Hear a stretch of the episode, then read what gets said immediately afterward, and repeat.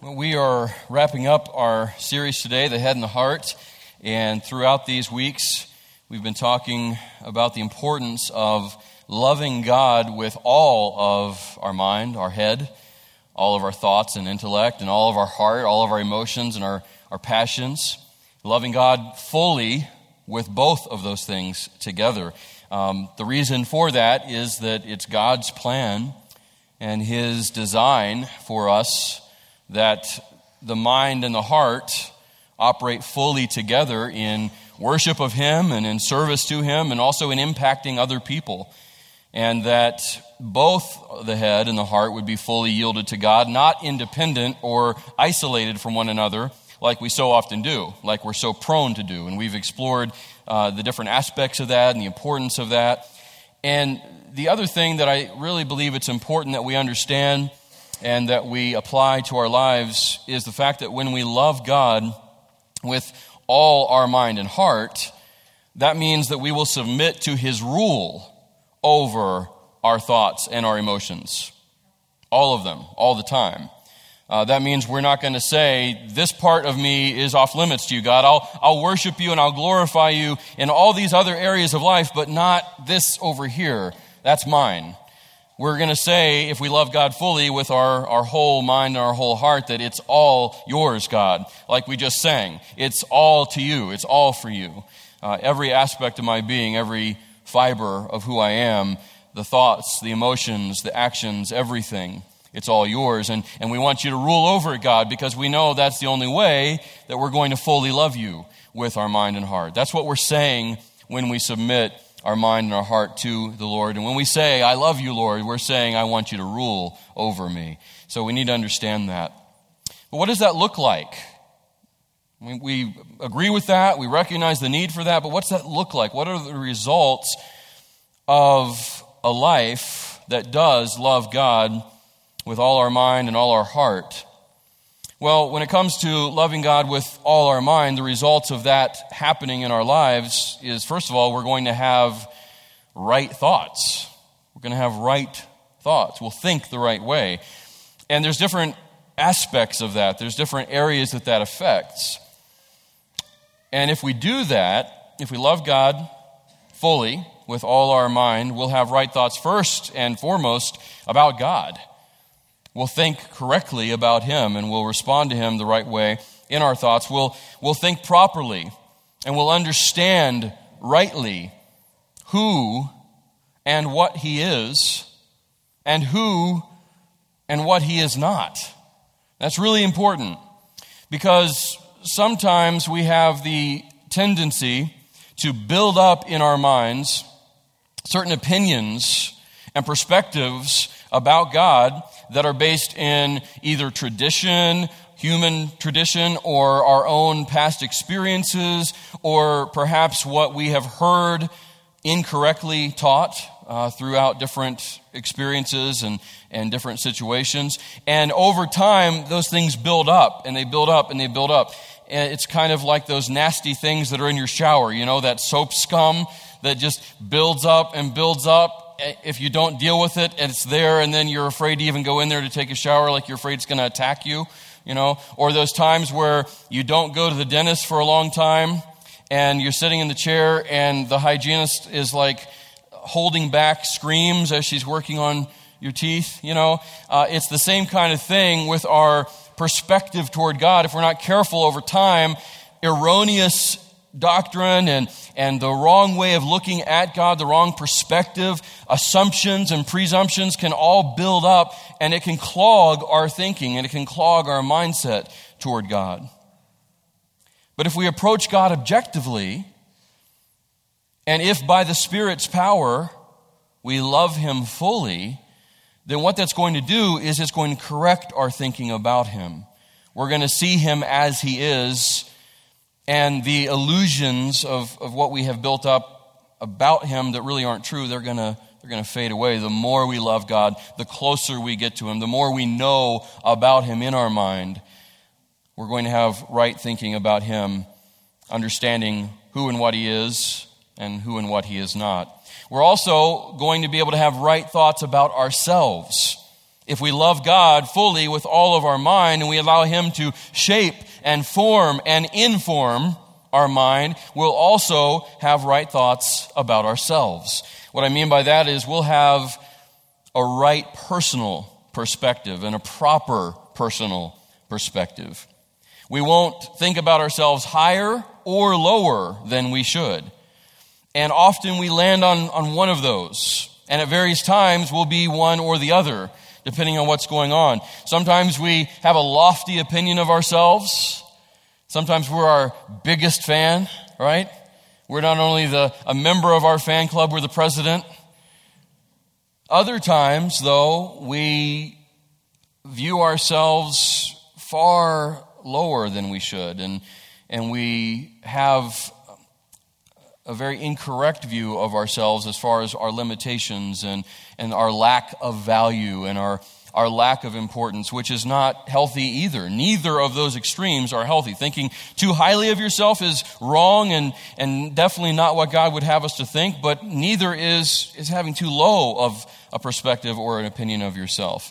Um, we need to remember that we are loved so much that God gave his only Son for us. And in Christ, we are seated with him in the heavenlies. So think of yourself through the lens of the gospel, is really what I'm saying. And that happens as we love God fully with all of our mind, all of our thoughts. Loving God with all of our mind means that we will want to know His Word better. We'll love it, we'll cherish it, we'll value it, we'll want to know it, what it, what it has to say about Him and what it has to say about us. And as we do that, as we come to His Word, as we know it, as we ingest it and are saturated by it more and more, then what's going to happen, church, is we'll base our identity, who we are, what we are, we'll base that on who we are in Christ. And it's the Word of God that shows us that. It's the Word of God that reminds us who we are in Christ. That means that our standing before God, our favor from Him, our, our being loved by Him, it's not based on our worth or our lack of worth. It's not based on what we have done or what we have not done. Our worth, our value our love and acceptance is based fully and tied forever to the person and work of Jesus. And as we come to His Word and we see that and we know that and we believe that, we'll start to base our identity on who we are in Christ. And we'll see ourselves the way the Father sees us through His Son Jesus. You know that when God the Father looks at us, which is constantly, His eye is always on us, and as He sees us here in our routines, in our lives, in our circumstances, in our triumphs and our victories, as well as our failures and our low points, do you know that the Father never sees you for who you are in yourself or, or as you are in your humanity if you're in Christ? The Father, in all of His holiness, in all of His majesty, in His perfect righteousness, when He sees you, believer, he sees the righteousness and beauty and splendor and merit of his son Jesus. So we need to see ourselves through the lens of that as the Father sees us. And that not only keeps us in a, in a right attitude about ourselves, that also should be motivation for living for God and not ourselves. And all this happens as we love God fully with all of our mind, all of our thoughts. The other aspect that loving God with all our mind affects is that it will give us the right perspective, the right thoughts, the right attitudes towards other people. We'll think correctly about other people and their need, uh, what they have going on in their life. We'll have a right perspective and attitude. We'll see people the way we know we are, you know, fallen humans in need of grace, in need of mercy, in need of love, in need of a Savior. The more we see God for who He is, the more we understand what He has made us in His Son, the more we should be gracious toward other people, realizing we're all in the same boat, where we all have the same need. a Savior, and constant moment by moment forgiveness, we'll remember that none of us have it all figured out. That's such a, a lie and, and such a foolish thing to try to pretend, isn't it? Oh, I've got this. This thing called life, I've got this. I don't have issues. I used to, but I don't anymore. Liar! Man, we are all a mess every day.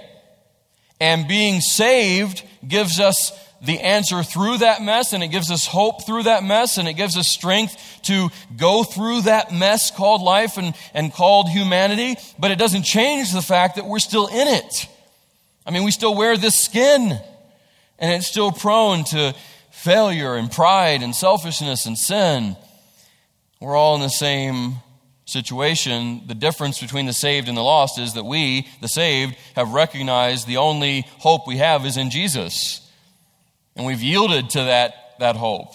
It's the only thing that separates us. And so it will inform the way we think about other people. It, it should make us more understanding, more gracious, more long suffering.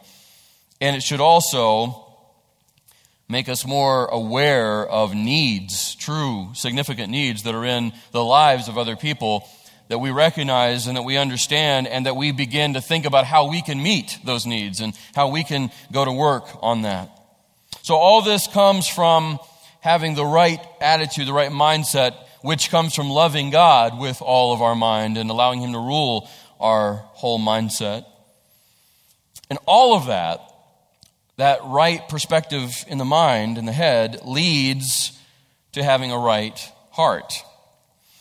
So, what are the results of loving God with all our heart? Well, first of all, we will have balanced emotions. Balanced emotions. And uh, this is huge because we, we know the trouble that emotions can get us into. Emotions aren't necessarily a bad thing, you know, by themselves. It's like most of the things in life, it's what we do with them or what we don't do with them that makes them bad or good. Um, but so often we are off balance in our emotions, and some of us more than others, but we all have that ability, we all have that tendency. And loving God with all our heart, just as loving God with all our mind means giving our whole mind to Him, allowing Him to rule it, loving God with all our heart means I, I give God all my heart. I give Him my emotions. I give Him all of those tendencies that I have towards certain emotions. I give it all to Him, and I say, Please, you rule this, you take this and you rule it. And that's a direct result of loving Him with all of our heart. And when we do that, we'll have balanced emotions. That means right emotion, proper emotion. It means we'll have passion in a good way in our relationship with God, which means that we won't be dependent on emotion as we come to God, that we won't be ruled by how we feel or don't feel. But it also means we won't be afraid of expressing real passion and emotion toward God. We won't be afraid of worshiping Him passionately out of an overflow of a truly grateful, joy filled heart when we realize all that He has done for us and all that He is. And we see that gap, you know, between who we are and who He is. But we see that through the gospel, that gap was closed forever that it should fill us with such joy and such gratitude that we can't help but be passionate in our worship toward God. It also, as I said, though, means that we're not going to be ruled or dominated by the varying emotions. You know, some days you don't feel saved. Know what I'm talking about? Someone does. you know what? You're not alone. We all do. We're just not, we're not willing to, to voice that.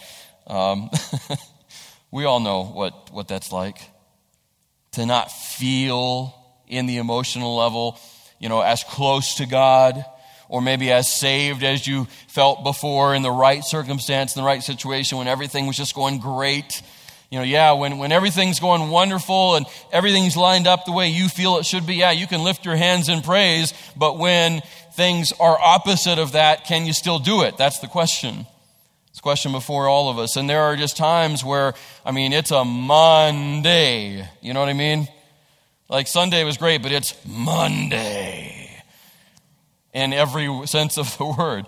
And, and it's those days where you get out of bed and it's like, oh, oh, man, where, where was, where, where is all that positive emotion and joy that I felt yesterday? Where is it? And sometimes those days string together and they become weeks and months, maybe even years. And so the question before each of us is what is going to rule our emotion? Is it going to be the emotion itself, or is it going to be the God over all of that? Are we going to allow Him to rule that? And as we do that, we'll be freed to find joy even in hard circumstances. Not just giddy, perky happiness. That's not really what joy is. Joy is sustaining. Joy is an anchor that is not affected by the things going on, the swirling storms around it. And that only comes from being anchored to God and from our heart being anchored to Him. And we'll do that as we love Him fully with all of our heart. And with that, worshiping Him passionately, you know, that I, I was just talking about, that we're freed to do when we realize all that we have from God, all that, that He is, and, and all that we're not, and yet how much He loves us. I need to make sure you understand I'm not saying that that should ever come from a uh, self centered or performance focused motivation. That's not the case. And that's not what um, a true heart of praise will ever be about. If we have a true, sincere heart of praise to God and our, our passion is rightly focused, then the focus will never be on us. We'll never want it to be. It'll never be about performance or letting people see how, how much we can worship God with all of our being. I mean, that's like the, the, the Pharisee that stood off to the distance when he prayed and said, Oh, I thank you, God, that I am not like one of these sinners. I mean, that we would be doing the same thing.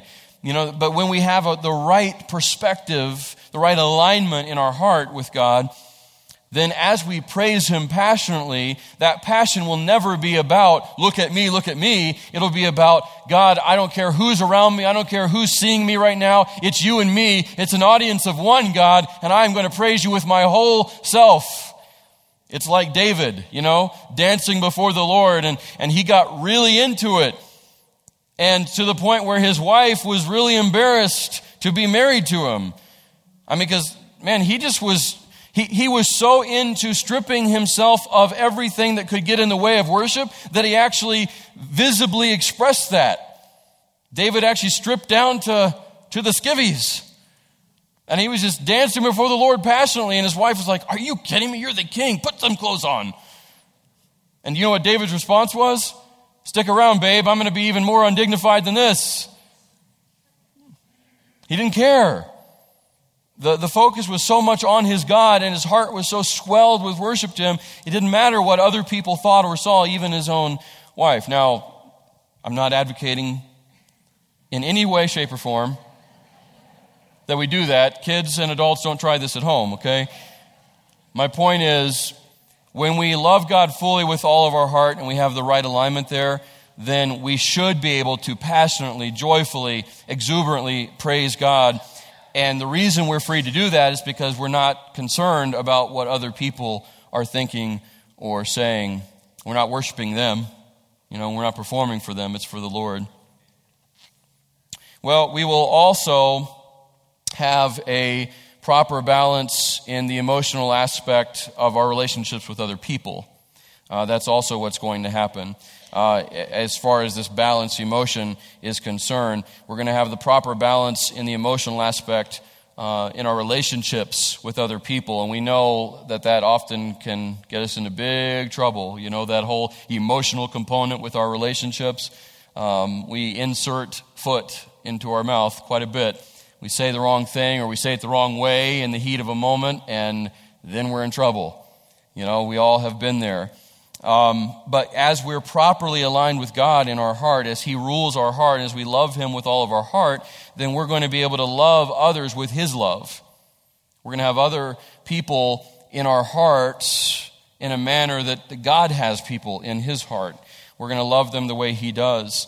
Uh, we'll have a heart of compassion toward them the way God does, the way God has a heart of compassion toward people. One that is moved deeply by their burdens and pain.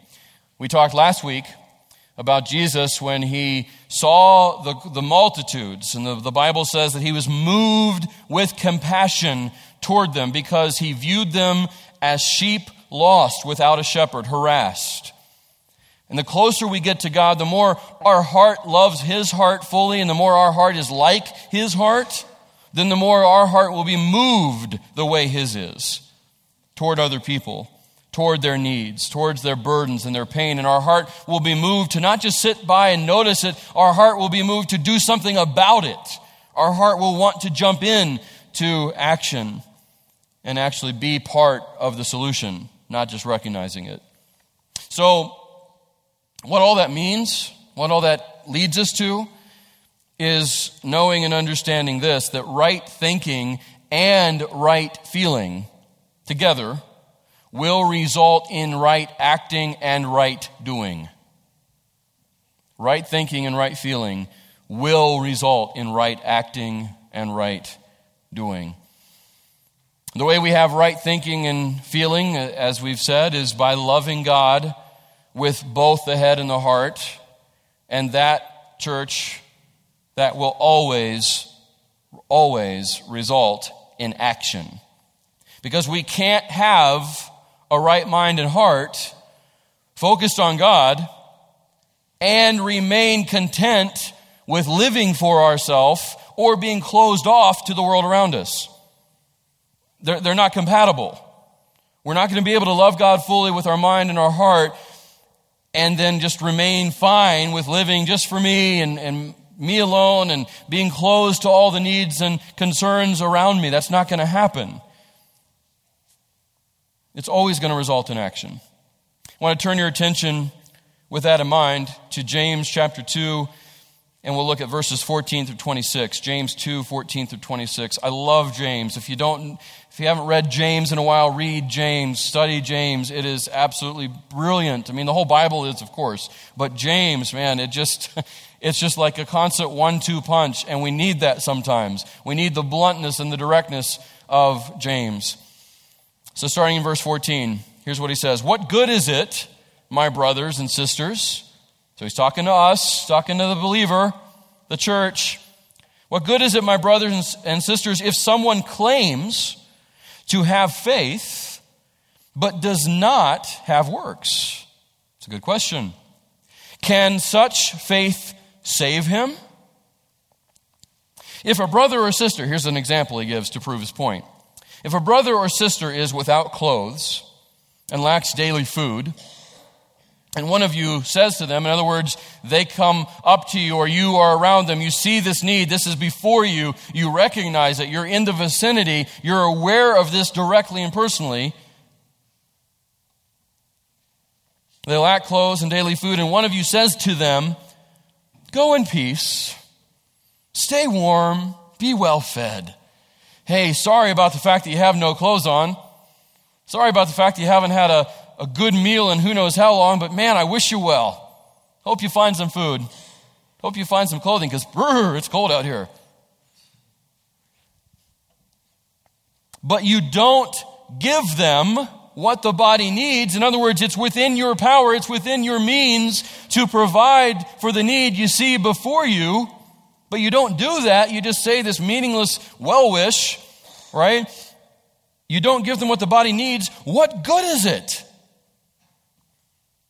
In the same way, faith, if it doesn't have works, is dead by itself. But someone will say, You have faith. In other words, that's good for you to have all the faith in the world, and I have works. So let's just separate the two. You know, you, you have your faith, I have my works. That's how I base my relationship with God on. It's, it's works. You have faith, I have works. You know, we're, we're both good. Someone says, You have faith and I have works. Show me your faith without works, and I will show you faith by my works. You believe that God is one? Good. In other words, oh, good job. You hear the sarcasm there? You believe that God is one? Oh, good for you. Yeah, it's nice. Even the demons believe and they shudder. So, in other words, what good really is just having a belief in God? Even the demons do that. Senseless person, are you willing to learn that faith without works is useless? Wasn't Abraham our father justified by works in offering Isaac, his son, on the altar? You see that faith was active together with his works, and by works, faith was made complete. And the scripture was fulfilled that says, Abraham believed God, and it was credited to him as righteousness, and he was called God's friend. You see that a person is justified by works and not by faith alone. Now, let me pause. This is not as some have supposed throughout the centuries, a contradiction within God's Word. This is not a contradiction with what, with what Paul says in Romans chapter 4 and onward. This is not at all a, a contradiction. They are not at odds. Rather, what James is doing here is he's connecting the points that Paul was making. He's connecting the thoughts. He would never in any way advocate, or is he advocating here, that you are saved, that you are made right with God by doing stuff, by works of righteousness? That's not what he's saying at all. He is saying that salvation, he would agree with Paul, salvation comes by faith alone, in Christ alone. But if that is true of you, then it will absolutely and must result in works of righteousness to back that up. It's validated. The faith you profess is validated by the things that you do for God and for others. That's what he's saying. Just to clarify on that. then he gives another powerful example. Verse 25. In the same way, just like he was saying with Abraham, wasn't Rahab the prostitute also justified by works? In other words, proving her justification? That's really what this is all saying in receiving the messengers and sending them out by a different route? And here's the clincher of it all, verse 26. For just as the body without the spirit is dead, without the life breath is dead, which we all know, so also faith without works is dead. In other words, we can say the right thing all day long. We can use the right words. We can profess and profess and profess. But if there's not action to back up what we profess, then the profession is meaningless and useless. And I would I say it this way. We're saved by faith alone apart from works. But saving faith works. We, were, we will always be saved by faith alone, apart from works. There's nothing we can do to earn salvation, it will always be beyond us. But once we come to Christ alone, by faith alone, and receive salvation, then true saving faith, a faith that really is saving us, will always produce and result in works of righteousness, works of holiness, works of service before Him and to other people. It will define us. And what that means in another way, looking at it from another angle, is that God wants us to put our theology into motion and our faith into action. That's what God calls us to. Theology is important, doctrine is extremely important. Having faith in Christ is absolutely essential for salvation. All that is true. But God wants us to take all that theology that we know and that we learn, that we discover, and, and all that, that doctrine that takes root in, in our minds and our hearts and the faith that we have. And He wants us to take all that, put it into motion, put it into action. That's what He calls us to. Jesus said, You will know the truth, and the truth will what? You know it. Make you free or set you free. And that's true. But here's the thing, church He does not want it to stop with us. That freedom that the truth gives us, the truth that we know that makes us free, He doesn't want it to stop with us. He wants us to take the truth and the freedom that we know and share it with others. So, here's a reality check for you. Okay? Warning, warning, reality check ahead. Jesus said in Luke 12 48, when someone has been given much, much will be required in return. And when someone has been entrusted with much, even more will be required. And here's the thing here's what that means for us. Okay? Reality check moment. Here in this church, Faith Baptist, there is so much wisdom. Real, pure, godly wisdom. It's amazing. And there is so much knowledge um, in terms of biblical knowledge and, and practice. In other words, what God says and, and how do we incorporate that into life? There's so much of that. This church is wealthy when it comes to having biblical, godly wisdom and a godly heart and, a, and an understanding of the doctrines of the faith and the theology of the Word of God. I mean, we are rich in that for the most part. Um, there are certainly exceptions to that, but that's very much the majority of the case here. In fact, we have so much knowledge and wisdom and experience in the Christian life represented here. The church, we should not be able to keep up with the amount of participation by our people in continually passing on that knowledge of God and, and that love for Him to other people, inside and outside the church. We shouldn't be able to keep up with it.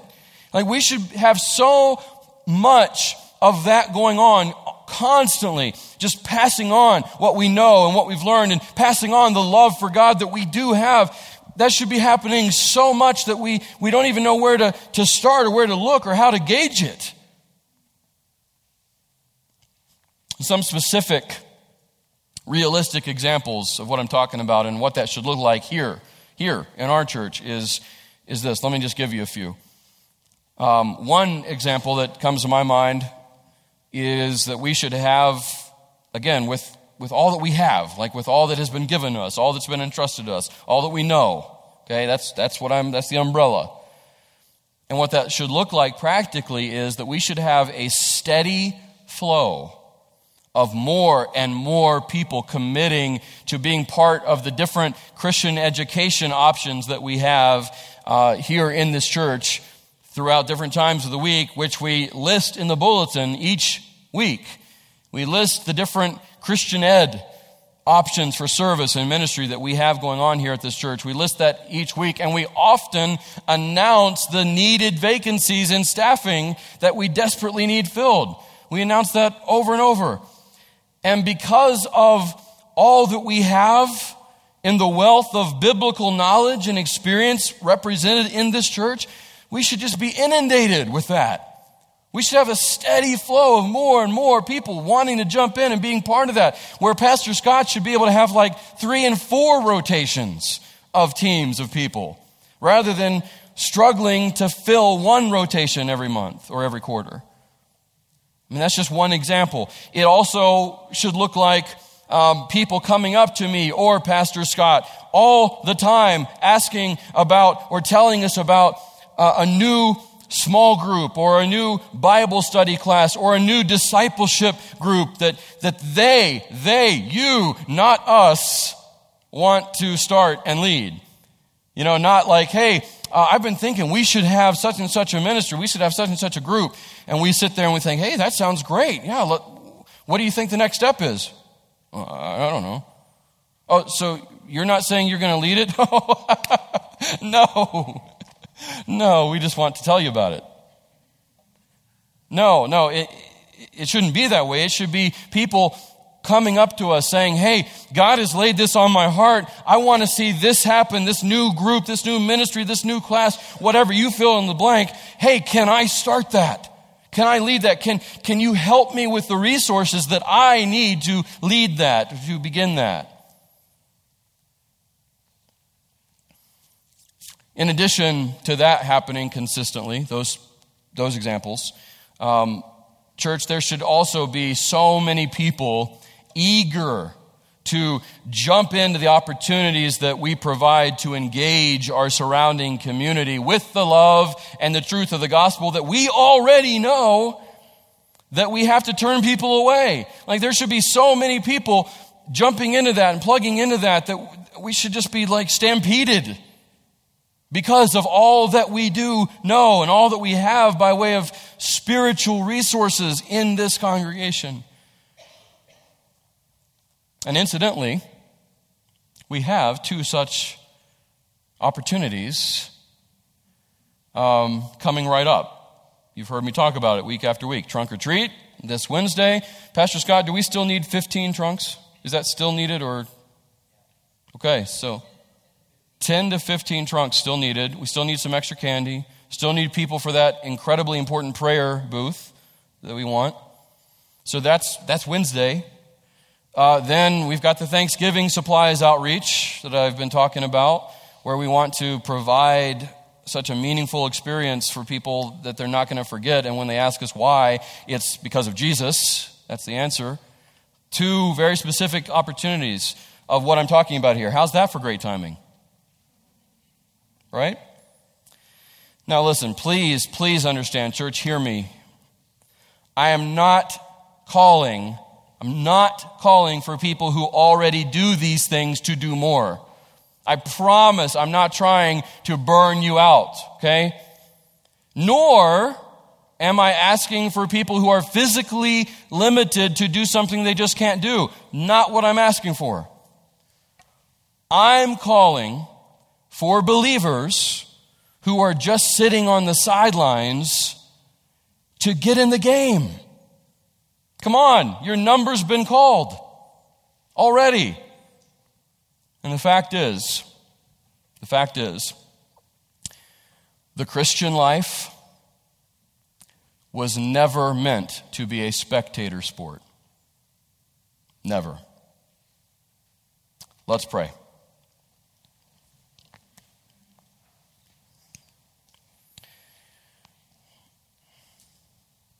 I realize that was was a heavy challenge, but please know that was given in love, in true, sincere love for you. For you, the people of Faith Baptist, for you, the people of God, for you, the body of Christ. Because we're called to action. And loving God fully with all of our mind and all of our heart, loving Him with the head and the heart, it requires action. Action is required for every believer in Christ, for everyone who does truly say, Oh, I love God. I love Him with all my mind. I love Him with all my heart. Okay, then action is required to back that up. And a big, big way that we go about doing that action is in the context of the local church both evangelistically to the world outside of the church and in terms of discipleship with those in the church. And we've got a lot of people that do that. I mean, I, I acknowledge that and I thank you, those of you who serve week in, week out faithfully. You do disciple, you do teach the younger generation, you pray with people, you mentor people. Thank you. I'm not saying that's not happening. I'm just saying, with all the spiritual experience and knowledge that we have, it should be happening much, much more. And in even newer ways than it has already. So I'm just calling you to think about that. I'm calling you to action out of love for you so that you will find yourself in obedience to the call on your life as a Christian. And so that you'll find the blessing and the joy and the fulfillment of what it is to serve the Lord in these ways, to reach out and impact others in His name. There's really no greater joy. And I want that for you. And I want that for this church. I'm going to pray for all of us and then we will um, have a closing song of just some reflection, and then we'll be wrapped up. Father, thank you for your word, for the relevance of it, for the impact of it on our lives. Thank you for showing us through your word first who you are, what you are, and what you're not to correct our wrong thinking where that is needed. But then it shows us, once we come to Christ, it shows us who we are in Christ, and I thank you for that. May that inform our mind, may that inform our heart. And as we love you with all of our mind and love you with all of our heart, please, Father, by your Spirit, help us to translate all that over into action, into loving people the way you love them and relating to people the way you would have us to relate to them, the way you relate to us in keeping our mind, our thoughts, and our emotions in check. And then also in reaching out beyond ourselves to a world very much in need. First of all, spiritually with the gospel, the only thing that will free them, but also with the physical, because you love and care for the whole person, and so should we. Please, by your Spirit, speak to each of us, letting us know how and where and when we can plug into what you're doing here at this local corner of your kingdom. Guide us and lead us and help us to be obedient to your leading, I pray. In Jesus' name, amen.